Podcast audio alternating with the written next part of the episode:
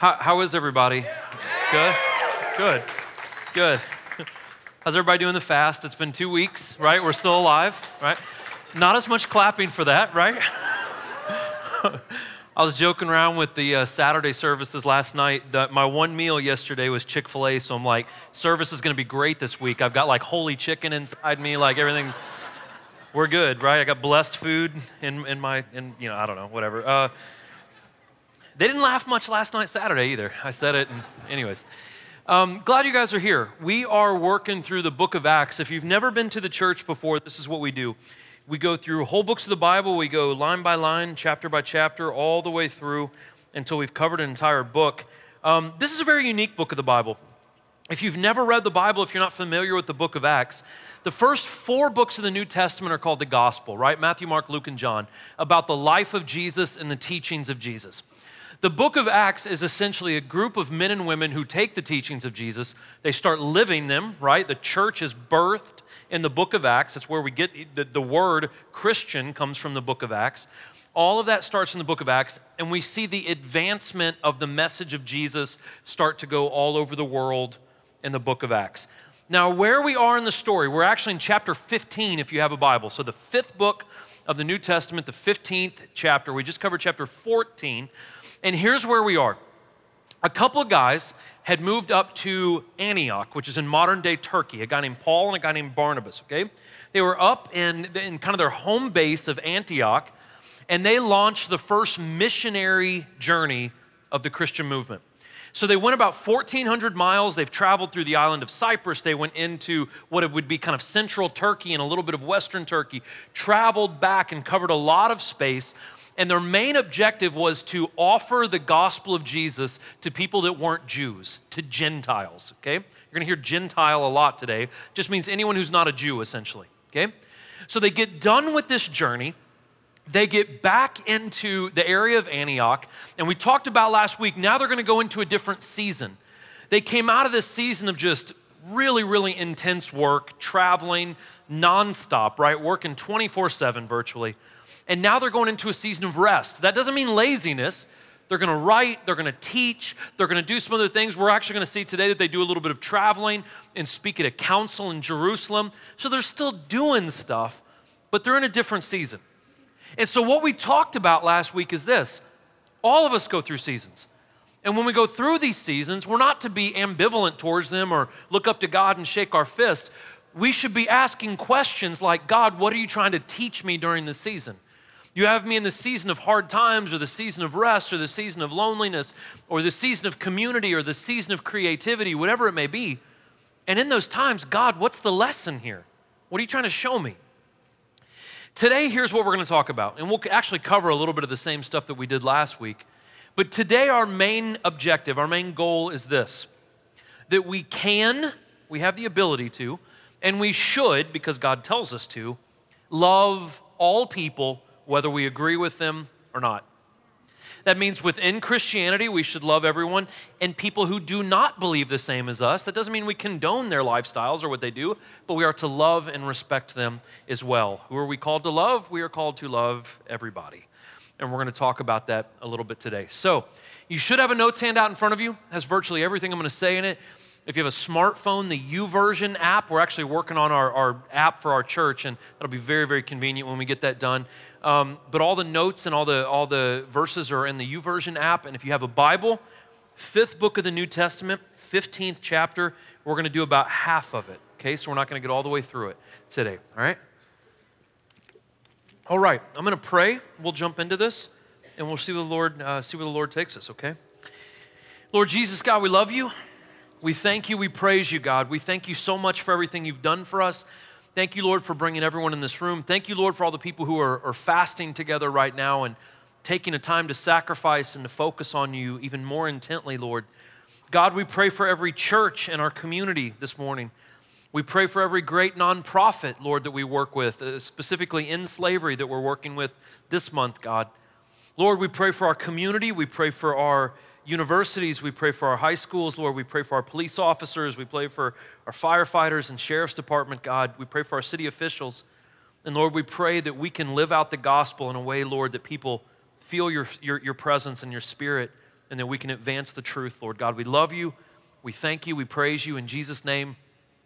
Amen. Okay, I'm going to read a little bit of chapter 15, and then I will do my best to break it down. All right, let's get started. Some men came, came down from Judea and began to teach the brothers that unless you are circumcised according to the custom prescribed by Moses, you cannot be saved. After Paul and Barnabas had engaged them in serious argument and debate, Paul and Barnabas and some others were appointed to go up to the apostles and elders in Jerusalem about this issue. When they had been sent on their way by the church, they passed through both Phoenicia and Samaria, describing in detail the conversion of the Gentiles, and this brought great joy to all the brothers and sisters. When they arrived at Jerusalem, they were welcomed by the church, the apostles, and the elders, and they reported all that God had done with them. But some of the believers who belonged to the party of the Pharisees stood up and said, It is necessary to circumcise them and to command them to keep the law of Moses. So if you have not been with us, at this point in the story, the church is about 16 years old. The church started in roughly about AD 33, and the time at this, when we're reading, is AD 49, okay? And what the church is doing is it is moving into an organizational mode, right? And so, with anyone, right, with any organization, with just people in general, personal lives, we tend to start to get organized after there's a crisis, right? Something bad happens, and we're like, oh, crud, I should probably be organized about this. We should probably have a plan. And so, the first organizational crisis that comes up within the Christian movement, the church, is what do we do with non Jews who become Christians? What do we do with all these Greeks and Romans who become Christians? And the question was do we make them obey the Old Testament laws and customs? This is the first big debate. This debate started because a couple of men came, they actually went north. It says they went down, that means sea level down, but they went north up into Antioch from Jerusalem. They went up and, and they started teaching the Christians in Antioch that you had to be circumcised, you had to follow the laws of Moses, or you could not be saved. So here's the thing about the Jews the Jews had been accepting non Jews into the Jewish faith for centuries. That wasn't a new thing, that had been happening for a long time. But when one came into the Jewish faith, Judaism, you had, to, you had to do all the things that the Jewish people did, all the customs of the Old Testament. But that changed when Jesus Christ came and died on the cross. And so many of the Pharisees, these were the law keepers, right? Oddly enough, if you've been with us during the Gospels when I was teaching on John or even through the book of Acts, the Pharisees are typically the bad guys, right? We hear about the Pharisees and we're like, ah, the Pharisees, right? They're always against Jesus. I mean, they had Jesus crucified. They were against Paul. They were, they were the bad guys. What we find out 16 years into the church is a lot of the Pharisees had become Christians, which is really cool. But they still held on to the laws of Moses. But they failed to see, though they worshiped Jesus, they failed to see that Jesus had changed the rules when it came to salvation. So the church in Antioch, which would have been north, right, in modern day Turkey, it was the prime example, it was the best example of a church that believed what you and I believe New Testament doctrine to be that we are saved by grace through faith, that we're not saved by circumcision, we're not saved by works, we're not saved by laws, we're saved by the blood of Jesus Christ, we're saved by the grace of God. So that's why these men went up there to kind of, you know, start talking to the church in Antioch. So after Paul and Barnabas hear about these guys who were teaching about the Jewish Old Testament uh, customs, they had, as the Bible says, serious argument and debate, right? They went at it. It was a little bit heated. And so Paul and Barnabas and a couple of other men decided we're going to go down to Jerusalem to the mother church, the most influential, largest Christian group of people in the world at this time 25 or 30,000 Christians in Jerusalem, they believe. We're going to go down there and we're going to set the record straight. So on their, they're, they're traveling down. It's about a 250 mile trek, right?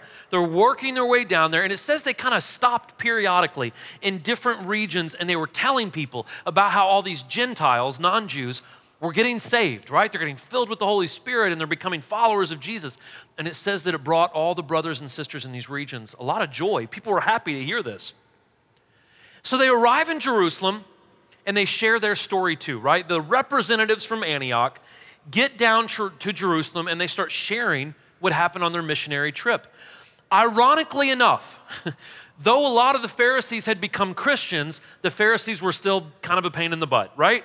So they kind of raise up, well, we believe that they should have to follow all these Old Testament things, these customs, and they were called the party of the Pharisees. Now, this would have been similar to today, right? We have a lot of different kinds of Christians, right? We all worship Jesus Christ, we all love God, right? But uh, there, there are certain sects of Christian, Christians now in Christianity that are hyper conservative, right? Very legalistic. Some of you may have come from that kind of background. I came from that kind of background, right? I was saved in my mid 20s in a very, very legalistic church, and we came out of that. Now, listen, the legalistic Christians love Jesus and they're saved too, but they hold on to a lot of things that are non essential. That's essentially what the Pharisees were doing that had been saved, okay? So we need to be careful when we talk about the Old Testament customs, we need to be careful not to confuse that with the Ten Commandments. The New Testament never tells us that we are to not honor the Ten Commandments, those are very important. But we are free, you and I, in the New Testament and the New Covenant, we're free of mandatory circumcision. We're free of the dietary laws of, of Leviticus. We're free of the Old Testament guidelines for living. Those things were important for a time. But Jesus came to fulfill those things. In other words, close that chapter, open up a new chapter. But for the time, those things set the Jews apart. They were very, very special, and they reminded the Jews of their dependency on God. Another thing that the, the party of the Pharisees thought were extremely important was oral tradition. So these weren't biblical things, not even Old Testament things. These were traditions that had been started over the centuries and centuries and centuries that became very, very important to them. And so they would argue that these things also had to be taught and also had to be performed. Now, again, in our modern day thinking of Christianity, if you have friends that are Catholic or Church of Christ, or maybe have some different methodologies, traditions than, let's say, a non denominational church does. My in laws are, are Catholic. They do the sign of the cross every time before they sit down in Mass. There's nothing wrong with traditions like that, nothing wrong with them whatsoever. But we need to know there's a difference between man made traditions that may be okay, and there's a difference between that and the majors of our salvation that are biblical. And we need to know that our biblical uh, or our major things that we are to focus on as Christians come from the written word of God, not the traditions of men. Okay? All right, next part. So the apostles and the elders gathered to consider this matter. After there had been much debate, Peter stood up and said to them, Brothers and sisters, you are aware that in the early days God made a choice among you, that by my mouth the Gentiles would hear the gospel message and believe.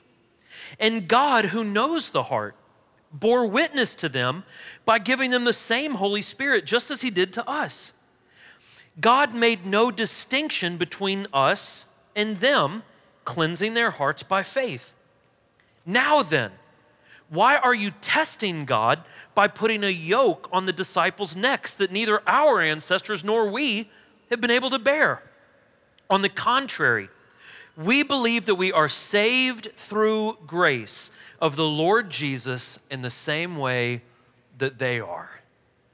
Okay, so what happens is this they go down to Jer- in, into Jerusalem, and there is a huge council that is meeting, probably in the thousands, right? Thousands of Christians are meeting at this council. And while this huge meeting is going on, a couple of the all stars of the faith, if you will, right? Some of the more prominent leaders that we know of from the Bible, they huddle together. Peter, Paul, James, the brother of Jesus and leader of the Jerusalem church, Barnabas, possibly some other men. And they kind of have a meeting within a meeting and they discuss how are we going to deal with this issue of, of new converts, right? So after some discussion, Peter stands up in front of the whole group and he's going to address the, the central message about grace through faith. Now, remember, if you don't know this about Peter, Peter is kind of the unofficial leader of the entire Christian movement. This is the guy that Jesus kind of handed the keys to, if you will.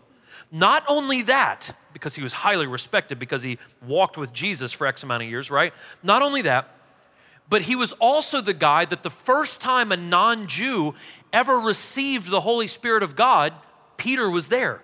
Peter was the one that taught the gospel to a man named Cornelius back in chapter 11, and he and his entire family received the Holy Spirit the same way that the Jews received the Holy Spirit. So he said, Look, guys, if anyone can talk on this subject, I can talk on it. And that happened 10 years ago. So 10 years had gone by since Gentiles had started getting saved. And Peter affirms that God made no distinction between us and them. Their hearts were changed, their souls were saved by their faith, not by doing Jewish customs, but by their faith in Jesus Christ. And so Peter says, these people are not judged differently because of their color or their nationality or even their pasts. But Peter says anyone that has faith, Jew, Gentile, rich, poor, black, white, whatever, anyone who has faith in Jesus Christ will be saved by grace. That was his point. And so, if you don't know anything about Peter, if you've never been here, Peter was not the best when it came to his patience, right? Sometimes Peter's patience wasn't the best.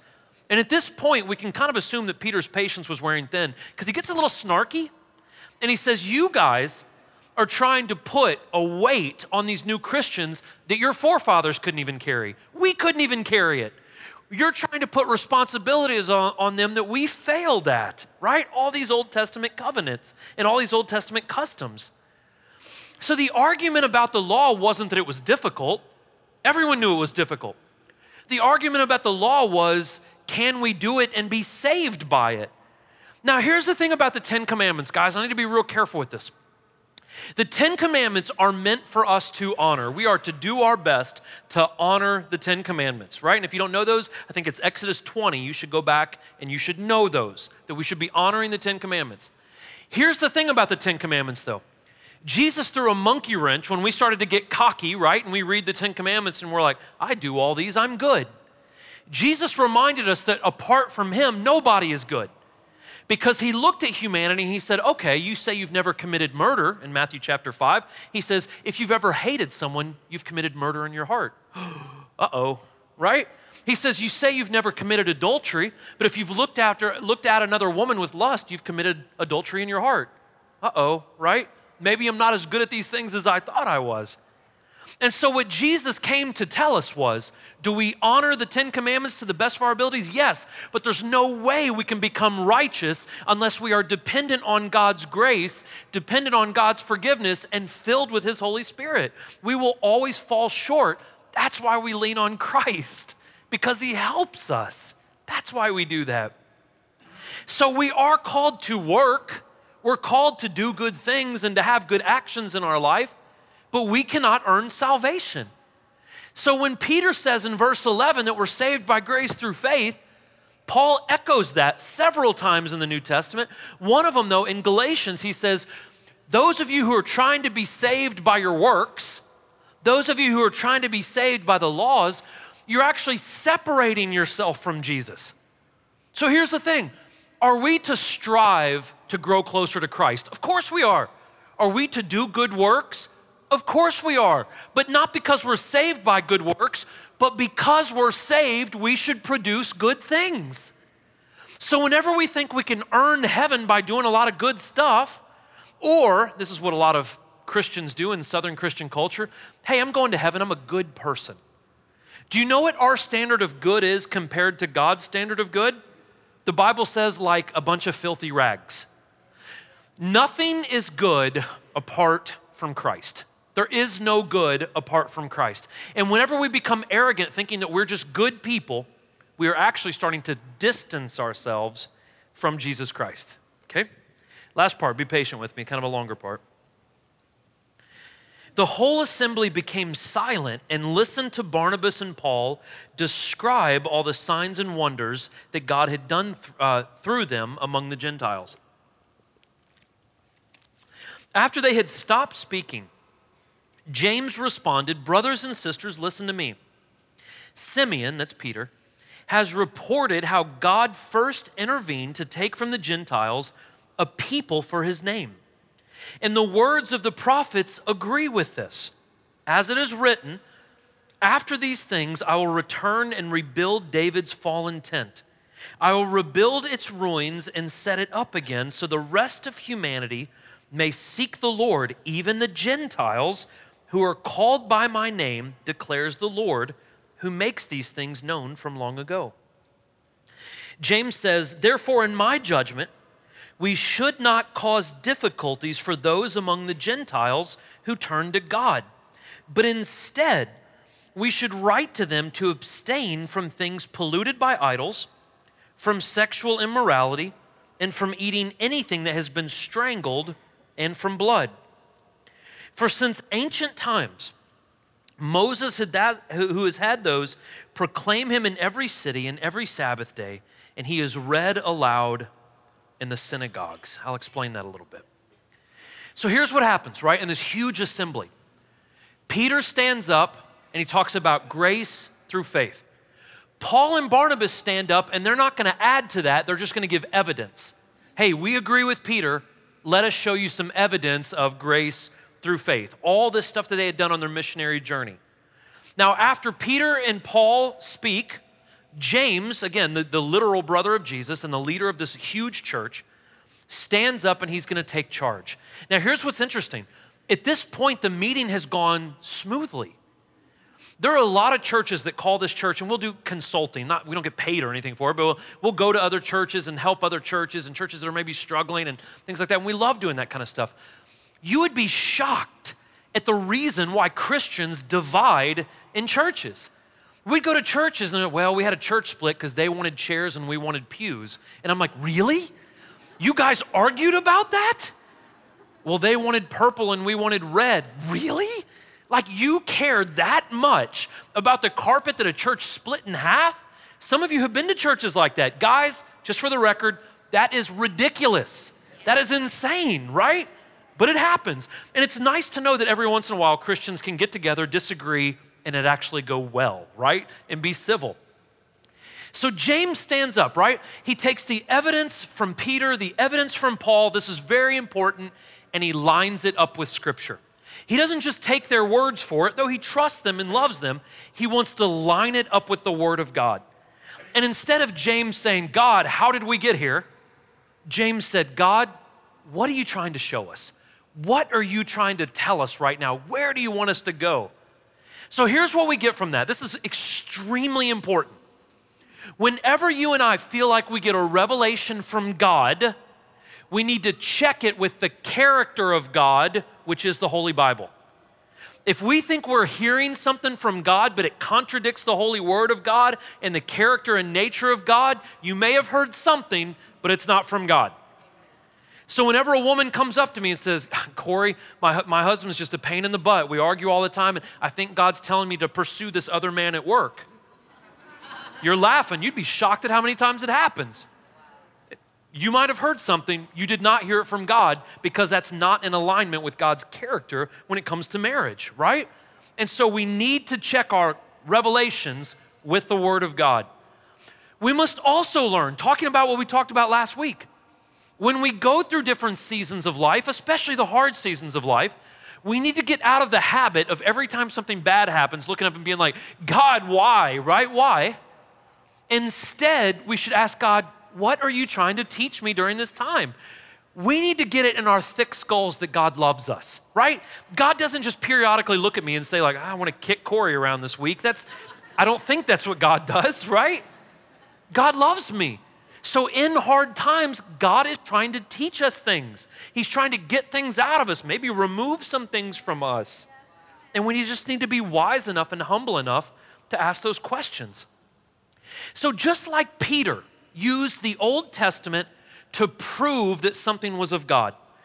In Acts chapter 2, that was a long time ago if you were coming here, the day of Pentecost, that's when the church was birthed, right? The Holy Spirit was poured out. All these men and women ran out onto the street.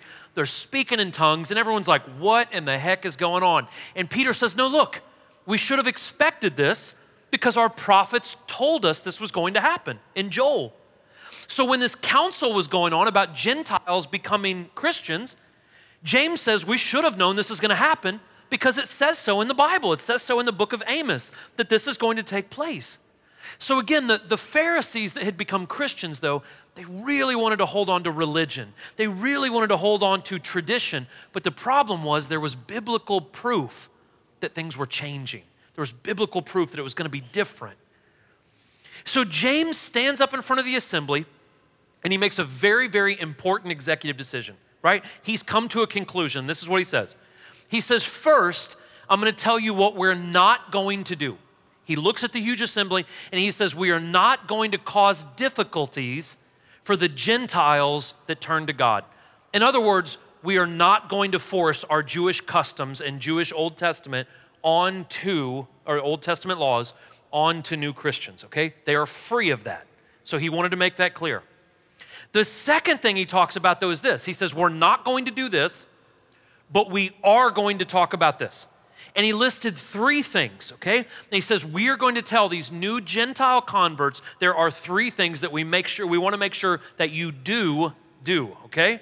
The first one is this abstain from any kind of idol worship. Well, that's pretty easy, right? It's the first commandment that we're to worship one God, right? And Jesus is the one God, right? So he says, first of all, no idol worship. We worship Jesus only. The second thing he mentions is sexual immorality that all sexual practices should line up with biblical sexual practices, okay? One man, one woman for life. And so he says, this is the second thing. Now, the third one is a little confusing. No eating meat that has been strangled or meat that has blood in it, right? So don't go over to your friend's house and eat a pig that he choked himself. If you have friends like that, you probably shouldn't, right? but this is kind of an odd rule, right? So, what in the heck does this mean? So here's what's interesting. I, I, hope you guys think this is interesting. The list of do's, these three things, were exclusive to these new converts. Now, the first two of those we still adhere to, right? We only worship Jesus, and we, our sexual purity is very, very important, right? So these things make sense to us. Now, the third one is interesting. If you know much about Jewish culture, to Jews, eating any kind of meat that had blood in it would have been offensive and it would have been repulsive. And because most of the areas, if not all the areas where these Gentiles were becoming Christians, all throughout modern day Turkey, and, and it's going to go, of course, a lot further, there was still a huge population of Jews in those areas. And so, because most of these Gentiles areas had many Jews, the council asked the Gentile Christians in these areas to respect law keeping Jews, even if they didn't agree with them. So, what we see from this third rule is something very important that in the life of a Christian, courtesy and respect are important. So, this is what James essentially said to all of the Jewish Christians accept the non Jewish Christians without forcing your customs on them. All of you uh, Gentile Christians, non Jewish Christians, respect the Jewish Christians' cultures and laws when you're around them. What he means is this if you're in one of these areas and you're a Gentile Christian and you invite a Jewish Christian friend over, serve them food that lines up with their customs and their beliefs. You don't have to do that, but you're doing it because you respect their convictions, you respect their customs and culture. What it boils down to is loving other people, and we show people that we love them by being courteous and considerate. And guys, this is something that Christianity is not always good at. Sometimes because it's like the kid that knows he's right, even though he may be right, we don't like to hang out with him because he's kind of a jerk, right? That's what Christianity has become sometimes. We know we have the truth and we're kind of cocky about it sometimes. And, and the Bible here is saying that's not the way we're to be with people. Respect people's cultures, respect people, be considerate with others when you're around them. So, what happens is this a minor issue actually becomes a major issue. Now, here's the thing, guys you can eat any kind of meat you want nowadays if you're a Christian. You can eat the bloodiest steak you can possibly get. You can eat all kinds of pigs that were strangled. Again, a little weird, but you can do whatever you want. You can eat any kind of meat. But here's the thing we are called to be wise enough to know that even though we can do something, doesn't mean we always should do it. Just because we are permissible, it's permissible, doesn't always mean that it's profitable. Paul wrote that. So, what does that mean in our day and age? Meat's not really an issue. That's not really something we argue about and debate about. But let's talk about drinking alcohol. Guys, this may, I hope this doesn't offend you because it's not biblical. There is nothing in the Bible about drinking beer. Nothing wrong with drinking beer. Nothing wrong with having a glass of wine with your wife when you're out at dinner. There is nothing in the Bible about that. But here's where this scripture comes into play. Though it's not a sin for you to drink a beer, if you're having a Newcastle next to your friend that's only been sober for 90 days and is struggling out of alcoholism, you're an idiot. Though it's permissible, it's not profitable. It's not the right thing to do. And you become a stumbling block. And so something that's a minor thing that you're allowed to do becomes a heart issue. It becomes a problem with us.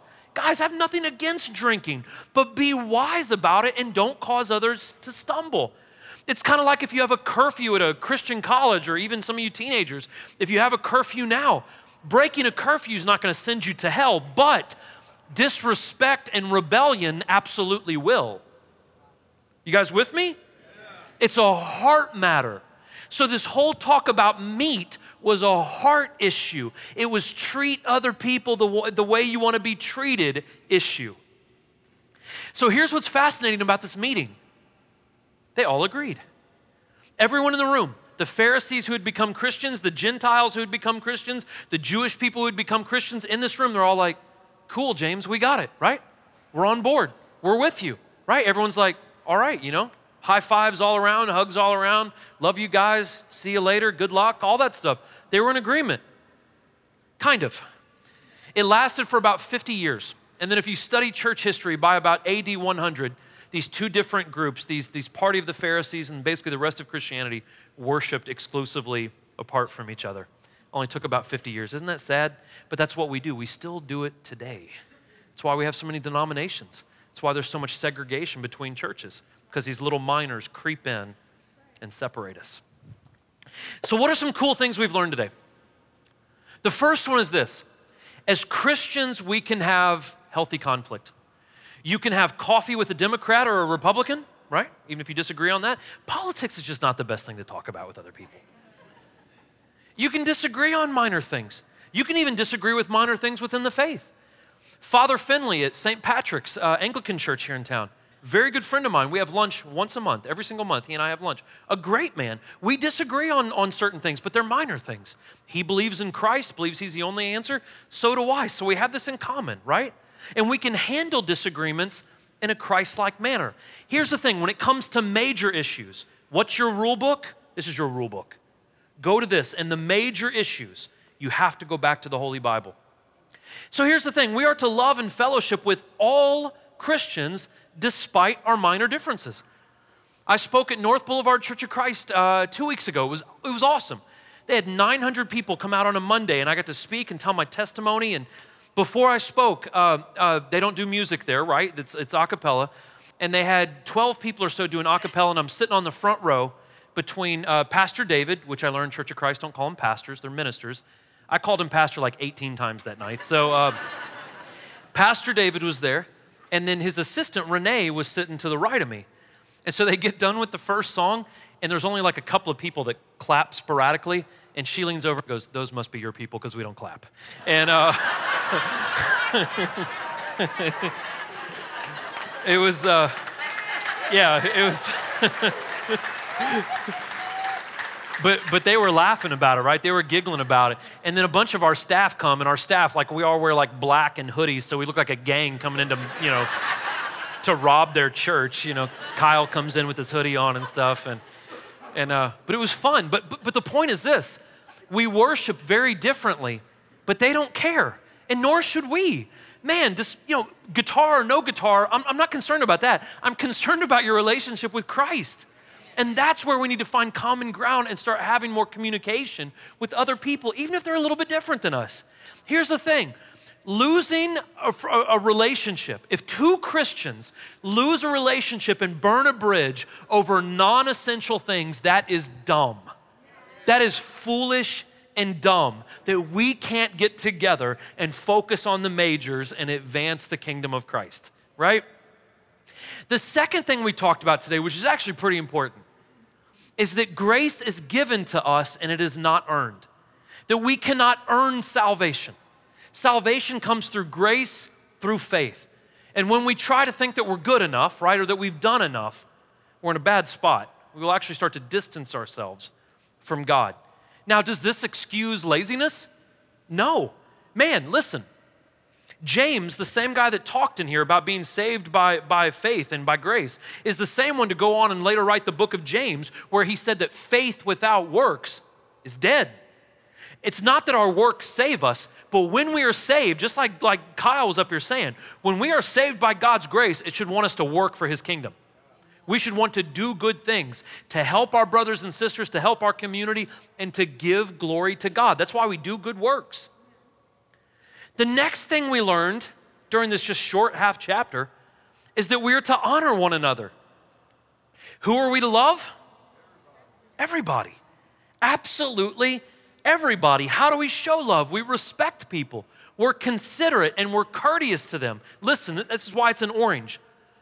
Treating every single person you meet, whether they're Buddhist or Muslim or atheist or Christian or a jerk or the nicest person ever, whoever you meet, that we are to treat all people like they are children made in the image of God the Father. That's how we are to treat everybody. We will never win people over to a God of love by hating them. We will only win them over by loving them. We are even called to love people that are not in the Christian faith. This doesn't mean that we condone their actions, but we still love them despite their actions. We don't condone it, we don't turn a blind eye to sin. Let me tell you an interesting story. There's a friend of mine, we've been friends now, gosh, about 16 years now, me and this gentleman. When my, when my wife and I first got married, we lived in a loft apartment right in downtown.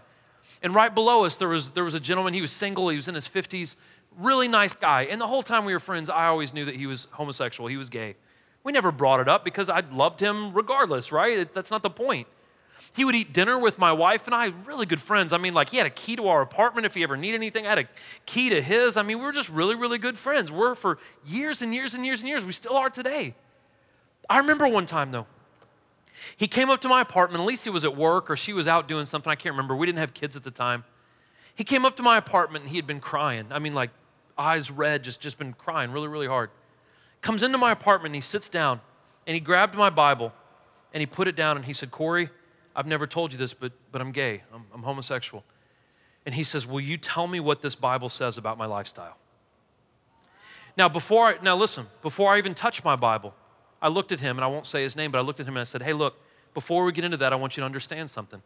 Regardless of how you choose to live, my wife and I love you. You're always welcome in our home. And if you ever need anything, I'll be the first one to be there for you. You just let me know. And he said, I know that, Corey. That's why I want to hear what you have to say. And I said, Okay, we'll get into it.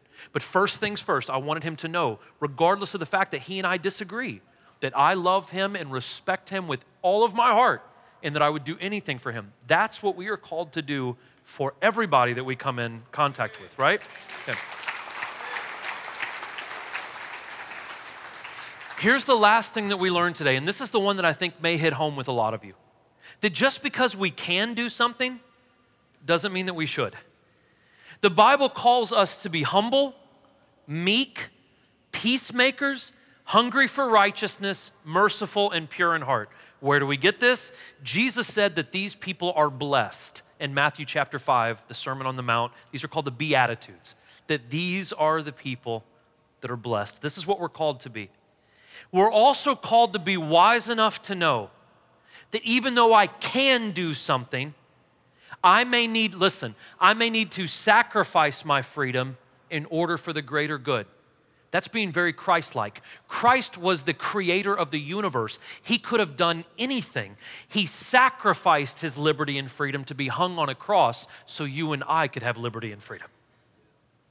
And sometimes, as Christians, though I can do this, maybe I shouldn't do this for the greater good. Maybe I should lay these freedoms down, right? So I can help out my brothers and sisters, so I can help out my community so I can help out those around us, so we can advance the kingdom of God together. Hey, listen, these are practical things, simple things, not, you know, brain busting, hard to understand things. Very simple things. But I hope you take these notes and I hope you think about them. I hope you pray about them. I hope you ask God to communicate with you and tell you.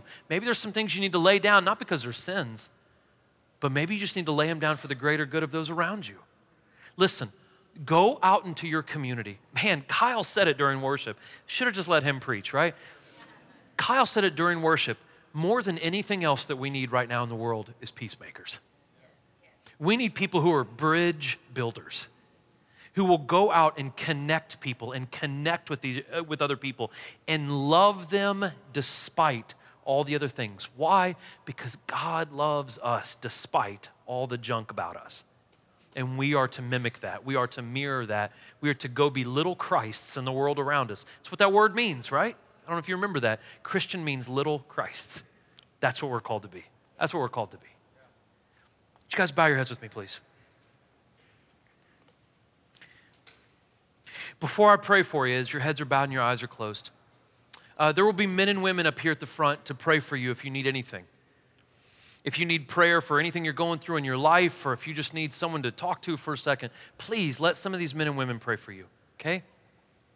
There's also communion all the way around you. Wherever you see a table with a lamp, there is communion there. That represents the body and blood of Jesus that was given to us, the sacrifice that God made so we could have freedom. It represents that. Everyone is welcome to take that as long as you've asked Jesus Christ to forgive you of your sins. As your heads are bowed and your eyes are closed, if you are in this room and you are not a believer, you are not a Christian, a, I'm extremely glad that you're here. I hope you felt welcomed and comfortable. B, all I ask of people who are non believers that come to this church is just keep an open mind. Be objective, keep an open mind, dig for answers, dig for the truth, and I give you my word, you will find the truth. I give you my word. For the rest of you in here, or for all of you in here, I want to pray for you. Lord Jesus, God, I pray that you bless every man and woman in this room. I pray that you give us wisdom. I pray that you strengthen us. I pray that you fill us up with your Holy Spirit so we can go back out into our community and we can love others like you have loved us, God. Lord, that we can be kind, that we can be courteous, that we can be considerate, that we can sacrifice for other people's needs, Lord. We love you, Father, and we thank you, and we are so blessed, God. Keep your hand on us until we meet again, Lord. In Jesus' name we pray. Amen. I love you guys to death. You're welcome to help yourself to prayer and communion all the way around you. Thank you, guys.